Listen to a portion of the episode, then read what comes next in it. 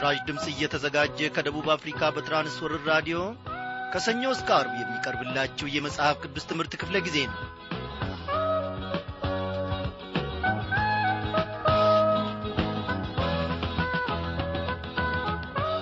የሁሉ ነገር መደምደሚያ የሆነው ኢየሱስ ክርስቶስ መድኃኔ ዓለም ይክበር ይመስገን።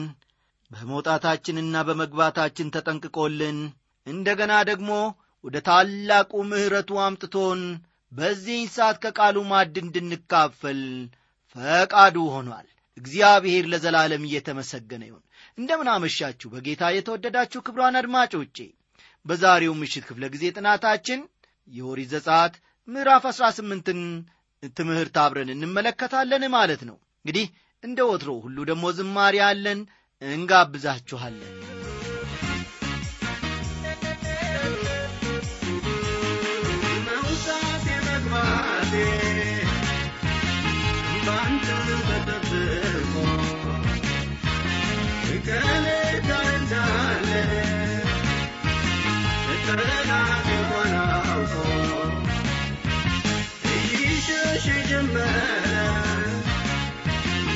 በሄድኩበት ስፍራ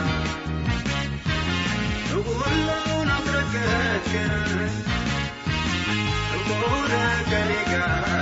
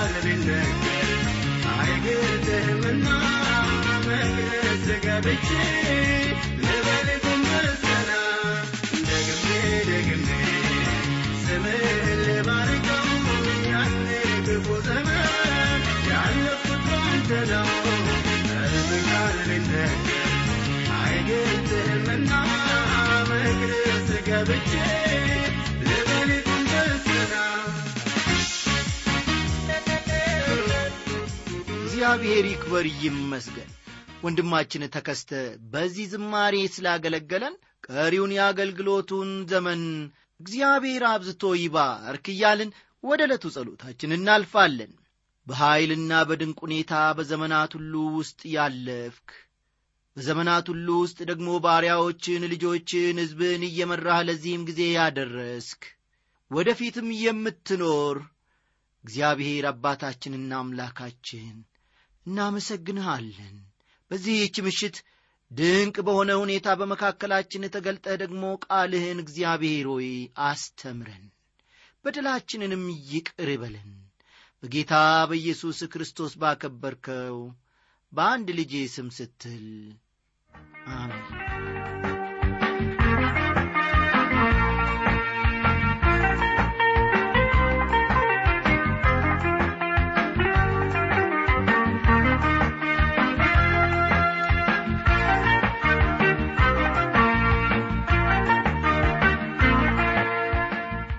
ወገኖቼ ባለፈው ክፍለ ጊዜ ጥናታችን እስራኤላውያን ራፊዲም በሚባል ስፍራ በሰፈሩበት ጊዜ የሚጠጡትን ውሃ ስላላገኙ እንዳጉረመረሙ እግዚአብሔር ሙሴን ወደ ኮሬብ ልኮ በበትሩ ውሃን ከአለት እንዲያፈልቅ እንዴት እንዳደረገው እንዲሁም አሮንና ሆር የሙሴን እጆች ደግፈው ይዘው እስራኤል አማሌቅን ስለማሸነፉና በመጨረሻም ሙሴ ለያይዌ ንሲ መሠዊያን ስለ መሥራቱ አንድ በአንድ ዘርዝረን ስንመለከት ነበረ ዛሬም የኦሪት ዘጸአት ምዕራፍ 18ን ትምህርት አብረን እንመለከታለንና እንደ ወትሮ ሁሉ መጽሐፍ ቅዱሶቻችሁን ገለጥ ገለጥ አድርጋችሁ ኦሪት ዘጸአት ምዕራፍ 18ን ተመልከቱ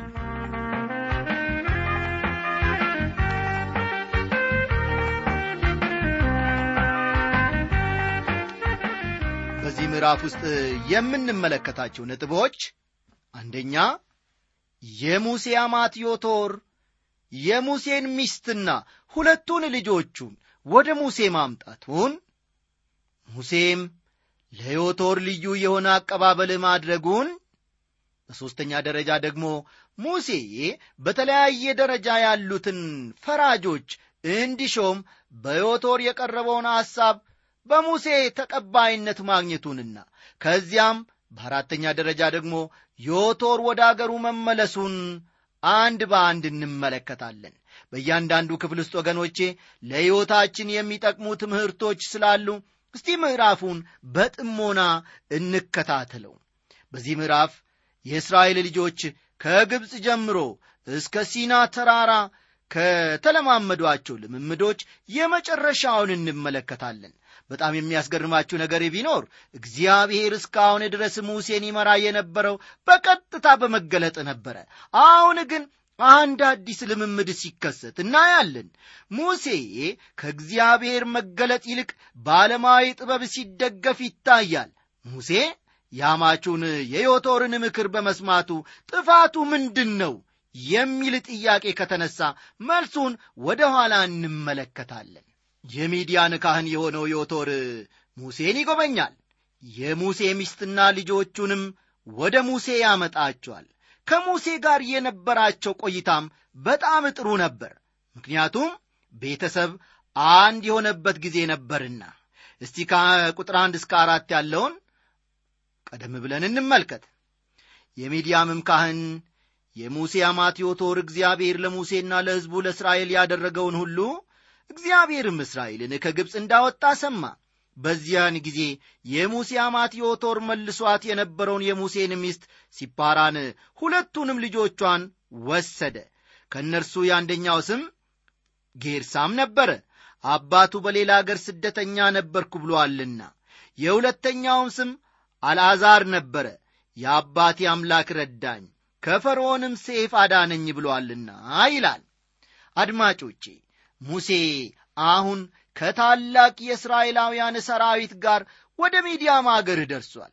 በዚያም ስፍራ የሙሴ አማት ዮቶር የሙሴን ሚስትና ሁለቱን ልጆች ወደ ሙሴ ያመጣቸዋል።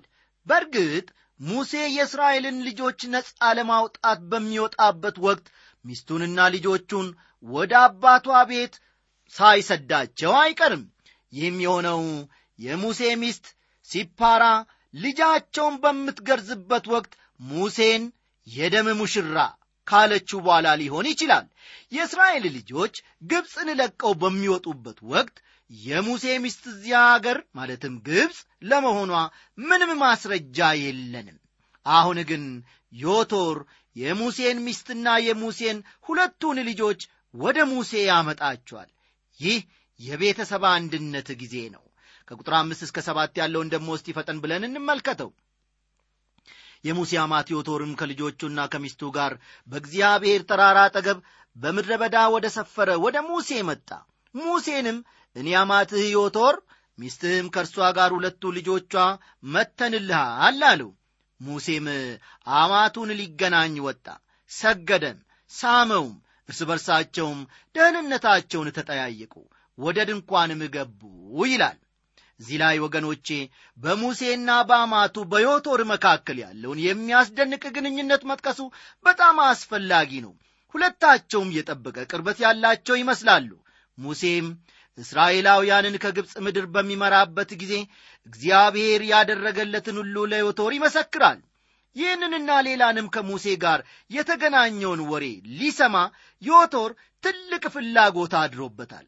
ነገር ግን በዚህ ክፍል ውስጥ የሚያስገርመው ነገር ቢኖር ሙሴ ይህንን ቤተሰቡን ለመቀበል ሲወጣ አማቱን ሳመው ይላል ሚስቱን ግን ስሞ ስለ መቀበሉ ምንም የተገለጸ ነገር የለም።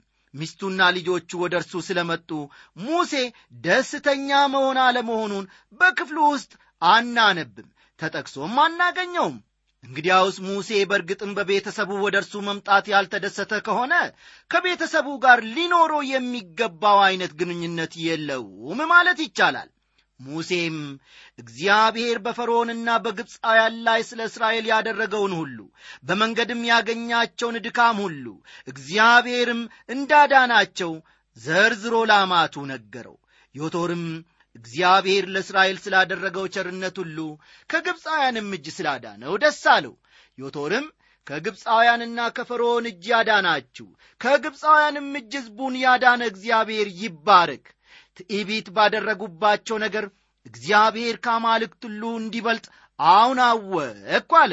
የሙሴ አማት ዮቶርም የሚቃጠል መሥዋዕትንና ሌላ መሥዋዕትን ለእግዚአብሔር ወሰደ። በእግዚአብሔር ፊት ከሙሴ አማት ጋር እንጀራ ሊበሉ አሮን የእስራኤል ሽማግሌዎችም ሁሉ መጡ ይላል። ከቁጥር ስምንት እስከ አስራ ሁለት ያለውን ይመለከቷል። ሙሴ የእስራኤልን ልጆች ከግብፅ ባርነት ቀንበር ነፃ አወጣለሁ ብሎ በሚናገርበት ወቅት ምናልባትም አማቱ ዮቶር ሙሴ ይህንን ማድረግ እንደሚችል ተጠራጥሮ ነበር። ዮቶር በመጀመሪያ ለጎረቤቶቹ በልጄ በሙሴ ላይ ምን እንደመጣ አላውቅም በጣም ትልቅ ሐሳብ አለው የእስራኤልን ልጆች ከግብፅ ባርነት እንዳወጣ እግዚአብሔር ጠርቶኛል ብሎ ያስባል። እርሱ የሚያምነው እግዚአብሔር ይህንን ማድረግ እንደሚችል ማመን ይቸግረኛል ብሎ እንደተናገረ እኔ እርግጠኛ ነኝ። ነገር ግን እግዚአብሔር ሊያደርግ ያሰበውን አድርጓል። ይህም የእግዚአብሔር አድራጎት ዮቶር እግዚአብሔርን እንዲያውቅ አድርጎታል። ለዚህም ነበር ለእግዚአብሔር የሚቃጠል መሥዋዕት ያቀረበው። ወገኖቼ እዚህ ላይ ማየት ያለብን ነገር ቢኖር እግዚአብሔር እርሱ ለሥራው በጠራቸው በደካሞች ሰዎች በኩል ሌሎችን የሚያስደንቅ ሥራ መሥራቱን ነው። ፈራጆችን እንዲሾም ዮቶር ለሙሴ ያቀረበውን ሐሳብ ተቀባይነት ስለ ማግኘቱ ደግሞ ቀጠላ አድርገን እንመለከታለን። ከቁጥር 13 እስከ 18 ያለውን እስቲ ቀደም ብለን እናንብበው። እንዲህም ሆነ በነጋው ሙሴ በሕዝቡ ሊፈርድ ተቀመጠ ሕዝቡም በሙሴ ፊት ከጠዋት እስከ ማታ ድረስ ቆመው ነበር። የሙሴ ማማት በሕዝቡ ያደረገውን ሁሉ ባየ ጊዜ ይህ በሕዝቡ የምታደርገው ምንድር ነው? ሕዝቡ ሁሉ ከጠዋት ጀምሮ እስከ ማታ ድረስ በዙሪያ ቆመው ሳሉ አንተ ብቻህን ስለምን ተቀምጠሃል? አለው። ሙሴ ማማቱን ሕዝቡ እግዚአብሔርን ለመጠየቅ ወደ እኔ ይመጣሉ ነገርም ቢኖራቸው ወደ እኔ ይመጣሉ በዚህና በዚያ ሰው መካከል እፈርዳለሁ የእግዚአብሔርንም ሥርዓትና ሕግ አስታውቃቸዋለሁ አለው። የሙሴ ማማት አለው አንተ የምታደርገው ይህ ነገር መልካም አይደለም። ይህ ነገር ይከብድሃልና አንተ ከአንተም ጋር ያለው ሕዝብ ትደክማላችሁ። አንተ ብቻ ልታደርገው አትችልም አለው ይላል። አድማጮቼ የሙሴ አማት ሙሴን በርግጥ ይወደዋል ለእርሱም ትልቅ አክብሮት አለው። ስለ ሙሴም በጣም ተቆርቋሪ ይመስላል ዮቶር የሙሴን ቤተሰብ ወደ ሙሴ አምጥቶ ከሙሴ ጋር ጥቂት ቀናት በቆየበት ጊዜ ሙሴ በሕዝቡ ላይ የመፍረድ ጫና እንደበዛበት ይመለከታል። ስለዚህ ከሙሴ ላይ ይህ ሸክም የሚቀልበትን ሐሳብ ለሙሴ ያቀርባል። እንዲህም ይለዋል አሁንም እመክርሃለሁና ቃሌን ስማ እግዚአብሔርም ከአንተ ጋር ይሆናል። አንተ በእግዚአብሔር ፊት ለሕዝቡ ሁን ነገራቸውንም ወደ እግዚአብሔር አድርስ ሥርዓቱንም ሕጉንም አስተምራቸው። የሚሄዱበትን መንገድ የሚያደርጉትንም ሥራ ሁሉ አሳያቸው። አንተም ከሕዝቡ ሁሉ አዋቂዎችን እግዚአብሔርን የሚፈሩትን የታመኑ የግፍንም ረብ የሚጠሉትን ሰዎች ምረጥ። ከእነርሱም የሺህ አለቆችን የመቶ አለቆችን የአምሳ አለቆችን የአስር አለቆችንም ሹምላቸው። በሕዝቡ ላይ ሁልጊዜ ይፍረዱ። አውራውንም ነገር ሁሉ ወደ አንተ ያምጡት ታናሹንም ነገር ሁሉ እነርሱ ይፍረዱ። እነርሱም ከአንተ ጋር ሸክሙን ይሸከማሉ ለአንተም ይቀልልሃል። ይህንንም ብታደርግ እግዚአብሔር እንዲሁ ቢያዝ መቆም ይቻልሃል። ደግሞም ይህ ሕዝብ በሰላም ወደ ስፍራው ይደርሳል። ሙሴም የአማቱን ቃል ሰማ ያለውንም ሁሉ አደረገ። ሙሴም ከእስራኤል ሁሉ አዋቂዎችን መረጠ። በሕዝቡም ላይ የሺህ አለቆች የመቶም አለቆች የአምሳም አለቆች የአስርም አለቆች አድርጎ ሾማቸው። በሕዝቡም ላይ ሁልጊዜ ፈረዱ። የከበደባቸውንም ነገር ወደ ሙሴ አመጡ። ታናሹንም ነገር ሁሉ ግን እነርሱ ፈረዱ። ሙሴ ማማቱን ሰደደው እርሱም ወደ አገሩ ተመለሰ ይላል። ከቁጥር 19 እስከ 27 ያለውን ልብ ይሏል። ውድ ወገኖቼ ከላይ ያነበብነው ክፍል የሚያመለክተን በዕለታዊ ነገሮች ለሕዝቡ ፍርድ በመስጠት ሙሴን እንዲረዱት ፈራጆችን እንዲሾም ዮቶር ለሙሴ ሐሳብን ማቅረቡን ነው። በዚህ ሐሳብ ምን ችግር አለበት? የቀና ሐሳብ አይደለምን? ብሎ አንድ ሰው ከእናንተ ሊጠይቅ ይችላል። በእርግጥም ወገኖቼ ላይ ላዩ ሲታይ ሐሳቡ መልካም ይመስላል። አንድ ነገር ግን መታሰብ አለበት። በዚህ ዓለም ላይ ሁለት ዐይነት ጥበቦች አሉ።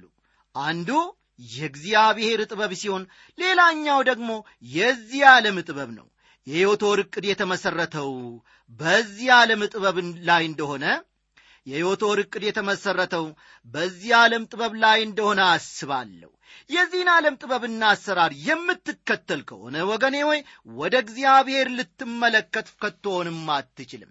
ዛሬ ቤተ ክርስቲያን በተለያዩ ችግሮች ውስጥ የምትገባበትና የምትዘፈቅበት አንዱ ምክንያት በዓለም ውስጥ መሳካትን ያገኙና በጥበባቸው የሚመሩ ሰዎች ወደ ቤተ ክርስቲያን ሲመጡ በተለያዩ ኮሚቴዎችና አመራር ስፍራ ይሰጣቸዋል። እነዚህም ሰዎች የቤተ ክርስቲያንን ሥራ በዓለማዊ ዘዴዎች መምራት ይፈልጋሉ። መንፈሳዊውን ጥበብ መረዳት የላቸውም። ውድ ወገኖቼ አንድ ነገር በዚህን ሰዓት ልነግራችሁ እፈልጋለሁ። የዓለም ዕቅድ በቤተ ክርስቲያን ውስጥ ከቶ አይሠራም። ዮቶር ለሙሴ ያቀረባቸው ሐሳቦች በጣም ጥሩ ናቸው። የሙሴን ጫና ከማቅለላቸውም በላይ ነገሮችን ያፋጥናሉ ነገሮች በሥርዓት እንዲሄዱና ጊዜንም ለመቆጠብ የሚረዱ ሐሳቦች ናቸው። ስለዚህ የዮቶር ሐሳብ በጣም የሚስብና ተቀባይነት ያለው ይመስላል። ዮቶር ስለ ሙሴ ሕይወትና ጤንነት በማሰብ ሙሴንም ከመውደዱ የተነሳ ያቀረበው ሐሳብና ዕቅድ ስለሆነ ቅንነት ያለበት እንደሆነ እንመለከታለን ነገር ግን በጥንቃቄ ማሰብ በጥንቃቄ ማጤን ያለብን ነገር ቢኖር የዮቶር ሐሳብ የእግዚአብሔር ፈቃድ አለመሆኑን ነው። እግዚአብሔር ሐሳቡን መልካም እንደሆነ ቢመለከተውም ሙሴ እንዲከተለው ሲያዘው ግን አንመለከትም።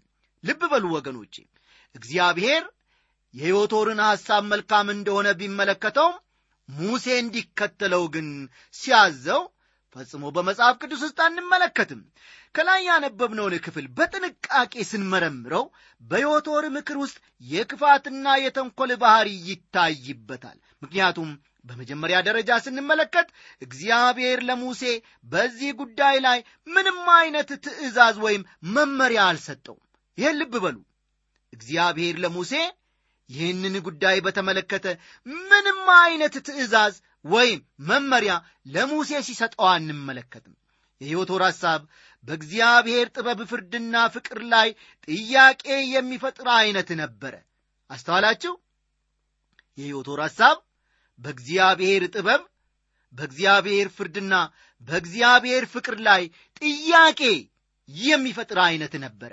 ዮቶር እግዚአብሔር ለሙሴ ማድረግ ያለበትን መልካሙን ሐሳብ እያደረገ አይደለም የሚል ይመስላል። እግዚአብሔር ሙሴን በእርግጥ ቢወደውና ቢጠነቀቅለት ይህንን ሐሳብ ከብዙ ጊዜ በፊት ከብዙ ዓመታት በፊት ማቅረብ ነበረበት። ወዳጆቼ እኔ በዮቶር ምክር ውስጥ ለአዳምና ሔዋን በኤደን ገነት የቀረበው ዐይነት የባብ ሹክሹክታ ድምፅ ለሙሴ እንደ ቀረበለት አያለው አዎ እባብ ሔዋንን እንዲህ ሲል መከራት ኦ ከዚያች ዛፍ ፍሬ ብትበሉ እኮ እንደ እግዚአብሔር ጥበበኞች እንደምትሆኑ ስለሚያውቅ ነው። እግዚአብሔር ያልፈቀደላችሁ ብሉት ስትል ለሔዋን ምክሯን ለገሰቻት። አየሽ ሔዋን እግዚአብሔር ለእናንተ ማድረግ የሚገባውን መልካሙን ነገር አላደረገላችሁም አለቻቸው። ምክሯ በዚያም ሆነ በዚህ የባቢቱ ይህንን ይመስላል የዮቶር ምክርም ይህንን ይመስላል። ይህ መልካም ዘዴ ቢሆን ኖሮ ልብ በሉ እዚህ ላይ የዮቶር ምክር መልካም ዘዴ ቢሆን ኖሮ እግዚአብሔር አስቀድመውኑ ለሙሴ ባስታወቀው ነበረ። በቃ በሁለተኛ ደረጃ ማጤን ያለብን ነገር ቢኖር እግዚአብሔር በሙሴ በኩል በቀጥታ እየሠራ መቆየቱን ነበረ። ይሄ እውነት አይደለም እንዴ? አዎ እግዚአብሔር በሙሴ በኩል በቀጥታ እየሠራ ቆይቷል። ሙሴንም የእስራኤልን ሕዝብ ከግብፅ ባርነት እንዲያወጣ ለታላቅ አገልግሎት ያዘጋጀው ነበረ። በሙሴና በእግዚአብሔር መካከል ጣልቃ የሚገባ ልብ በሉ በሙሴና በእግዚአብሔር መካከል ጣልቃ የሚገባ ሦስተኛ ቡድን ከቶውኑ አያስፈልግም ነበረ። አዎ አደመጣችሁኝ በሙሴና በእግዚአብሔር መካከል ጣልቃ የሚገባ ሦስተኛ ቡድን ከቶ አያስፈልግም። ለሙሴ በቀጥታ የሚመጣውን የእግዚአብሔርን ኃይል የሚበትን ወይም የሚጋራ ሌላ ቡድን ጣልቃ እንዲገባ እግዚአብሔር አልፈቀደም። በቃ እግዚአብሔርም ከሙሴ ጋር ፊት ለፊት ተገናኝቶ እንደተነጋገረ እናስታውሳለን። ወንድሞቼና እህቶቼ እንዲሁም አድማጮቼ ዛሬ ብዙ ሰዎች ከእግዚአብሔር ጋር በቀጥታ ሊገናኙ ጉዳያቸውንም በቀጥታ ወደ እርሱ ሊያቀርቡ አይፈልጉም። ከዚህ ይልቅ ግን እግዚአብሔርን በሌሎች ሰዎች በኩል ሊገናኙ ይፈልጋሉ። ሁልጊዜ በሰው በኩል በቤተ ክርስቲያን አገልጋዮች በኩል በተለያዩ በዓላት በኩል የመሳሰሉት ወደ እግዚአብሔር መሄድ ይፈልጋሉ ወደ እግዚአብሔር መቅረብ ይፈልጋሉ። እነዚህ አሁን ከላይ የተጠቀሱ ነገሮች ሁሉ አስፈላጊና የራሳቸው ቦታና ድርሻ ያላቸው ናቸው። ግን ወዳጄ ሆይ ከእግዚአብሔር ጋር በቀጥታ በኢየሱስ ክርስቶስ በኩል ልንገናኝ እንችላለን። እግዚአብሔር በእርሱና በሙሴ መካከል ብዙ ሕዝብ ጣልቃ እንዲገባ አልፈለገም። ልብ በሉ እግዚአብሔር በእርሱና በሙሴ መካከል ብዙ ሕዝብ ጣልቃ እንዲገባ አልፈለገም። ሦስተኛ ማስታወስ ያለብን ነገር ደግሞ የዮቶር ምክር አንድ ትልቅና ሰፊ ድርጅታዊ አሰራር መፍጠሩን ነው። ይህም አይነት አሰራር ቀስ በቀስ በኋለኛው ጊዜ ሰባ ሰዎችን ለሚያካትተው አይሁድ ሃይማኖታዊ ሸንጎ መሠረት መጣሉን ነው። ይህን ልብ በሉ። ይህም የዮቶር ምክር አንድ ሰፊ ድርጅታዊ አሰራር መፍጠሩንና ይህም አይነት አሰራር ደግሞ ቀስ በቀስ በኋለኛው ጊዜ ሰባ ሰዎችን ለሚያካትተው የአይሁድ ሃይማኖታዊ ሸንጎ መሠረት መጣሉን ነው። የዮቶር ድርጅታዊ አሰራር ከተመሠረተ ከአንድ ሺህ አምስት መቶ ዓመታት በኋላ የአይሁድ ሃይማኖት ሸንጎ ተሰብስቦ በኢየሱስ ክርስቶስ ላይ የሞት ፍርድ እንዲፈረድበት እንዳደረጉ እናስተውላለን እንመለከታለንም። ለሙሴ ይህ ድርጅት አላስፈለገውም። ልብ በሉ። ለሙሴ ዮቶር የመሠረተው ድርጅት አላስፈለገውም ነበረ አስፈልጎት ቢሆን ኖሮ ቀደም ብዬ እንደተናገርኩት እግዚአብሔር ከሙሴ ጋር በቀጥታ ይገናኝ ነበረና በዚያ ግንኙነታቸው ወቅት ይህንን ምክር ይሰጠው ነበረ ለሙሴ። ማ? እግዚአብሔር አምላክ። እግዚአብሔር ለዚህ ታላቅና ከባድ ሥራ ለሙሴ ኃይልን ሰጥቶታል ልብ በሉ። እግዚአብሔር ለዚህ ታላቅና ከባድ ሥራ ለሙሴ ኃይልንና ማስተዋልን ሰጥቶታል ኃይልንና ጥበብን ሰጥቶታል። እነዚህ በዮቶር ምክር የተሰየሙ ሰባ ሰዎች ከአንድ ሰው ይልቅ ለእግዚአብሔር ሥራ ብቆች ናቸው ብሎ ማሰብ ያስቸግራል። ከሁሉ ነገር በፊት መታወቅ ያለበት አንድን ሰው ለእግዚአብሔር ሥራ የሚያነሳሳውና ኃይልን የሚሰጠው የእግዚአብሔር መንፈስ መሆኑ ነው ወገኖቼ። እዚህ ላይ አንድ ነገር ልብ እንድትሉ እፈልጋለሁ። ቤተ ክርስቲያን መሳካትን እንድታገኝ በጣም ጥሩ የሆኑትን ዘዴዎች መጠቀም አለባት ብለው የሚያስቡ ብዙ አያሌ ሰዎችም አሉ። በአሁኑ ጊዜ ብዙ ሰባኪዎች ከዘመኑ ትውልድ ጋር ራሳቸውን ለማመሳሰል ሲሉ የማይገባውንና ስንፍና የሞላበትን ነገሮች ያደርጋሉ። ይህንና ያንን የምናደርገው የዘመኑን ትውልድ ለመድረስ ነው ብለው የየራሳቸውን ዘዴዎች ይናገራሉ። በአሜሪካ አገር በደቡብ ካሊፎርኒያ ግዛት አንድ የሥነ መለኮት ትምህርት ቤት አለ። በዚህ ትምህርት ቤት ውስጥ ከሚሰጡት ትምህርቶች አንዱ የግንኙነት ዘዴዎች ወይም ኮሚኒኬሽን የሚባል ትምህርት ነው። ይህ ትምህርት ራሳችንን ከተለያዩ ሰዎች ጋር እንዴት እንደምናዋህድና እንዴትስ እንደምንገናኛቸው ያስተምራል። ይህንን ትምህርት ከተማሩ ሰዎች አብዛኞቹ ወደ ሰዎች ደርሰው ሕይወታቸውን በወንጌል ኃይል ለውጠዋል ሲባል ከቶ አልሰማውም። ይህንን ደግሞ ማድረግ አይችሉም። እግዚአብሔር ለሥራው በመጀመሪያ ደረጃ ዘዴን ድርጅትን ብዙ ቁጥርን የተለያዩ መንገዶችን ሃይማኖታዊ ሥርዓቶችን ወይም መልካም ሥራዎችን አይፈልግም። እነዚህ ከላይ የተጠቀሱ ነገሮች ጥቅም የላቸውም ማለት ሳይሆን የመጀመሪያ ስፍራ ልንሰጣቸው በእግዚአብሔርና በእኛ መካከል ጣልቃ መግባት የለባቸውም ለማለት ነው በእግዚአብሔርና በአንተ ሕይወት መካከል ወገኔ ሆይ አንድ ነገር እንኳን ጣልቃ እንዳይገባ እግዚአብሔር የዓለምን ጥበብ ሊያስወግድ ይችላል። የእግዚአብሔር ጥበብና የዓለም ጥበብ ሁልጊዜ ተቃራኒዎች ናቸው። አንደኛ ቆሮንቶስ ምዕራፍ 3 አንደኛ ቆሮንቶስ ምዕራፍ 3 ከቁጥር 18 እስከ 20 ያለውን ስንመለከት እንዲህ ይላል ማንም ራሱን አያታል ከእናንተ ማንም በዚህች ዓለም ጥበበኛ የሆነ ቢመስለው ጥበበኛ የሆነ ዘንድ ሞኝ ይሁን። የዚህ ዓለም ጥበብ በእግዚአብሔር ፊት ሞኝነት ነውና እርሱ ጥበበኞችን በተንኰላቸው የሚይዝ ደግሞም ጌታ የጥበበኞችን ሐሳብ ከንቱ እንደሆነ ያውቃል ተብሎ ተጽፏልና ይላል። ሐዋርያው ጳውሎስ በአንደኛ ቆሮንቶስ መልእክቱ በምዕራፍ ሁለት ቁጥር አራት እንዲህ ሲል ይነግረናል። ቃሌም ስብከቴም መንፈስንና ኃይልን በመግለጥ ነበረ እንጂ በሚያባብል በጥበብ ቃል አልነበረም ይላል። የሰዎችን ጥበብና ብልጣብልጥነት በመጠቀም ሰዎችን ለክርስቶስ መማረክ አንችልም። የእግዚአብሔርን ሥራ ለመሥራት እንድንችል የምንመራበትን የእግዚአብሔርን ጥበብ መፈለግ መቻል አለብን ወገኖቼ። ዛሬ የተለያዩ አዳዲስ ዘዴዎችን ሳይሆን የእግዚአብሔር ኃይል ያስፈልገናል። ወዳጄ ሆይ በዓለም ጥበብ ትደገፋለ ወይንስ እግዚአብሔር የምትመራበትን ከላይ የሆነ ጥበብ እንዲሰጥ ወደ እርሱ ትመለከታለ የእግዚአብሔርን ሥራ በብቃት እንድንወጣ እግዚአብሔር ጥበቡንና መንፈሱን አብዝቶ ይስጠን። ደህና እያለ ስንሰናበታችሁ በጌታ ፍቅር ነው። ሰላም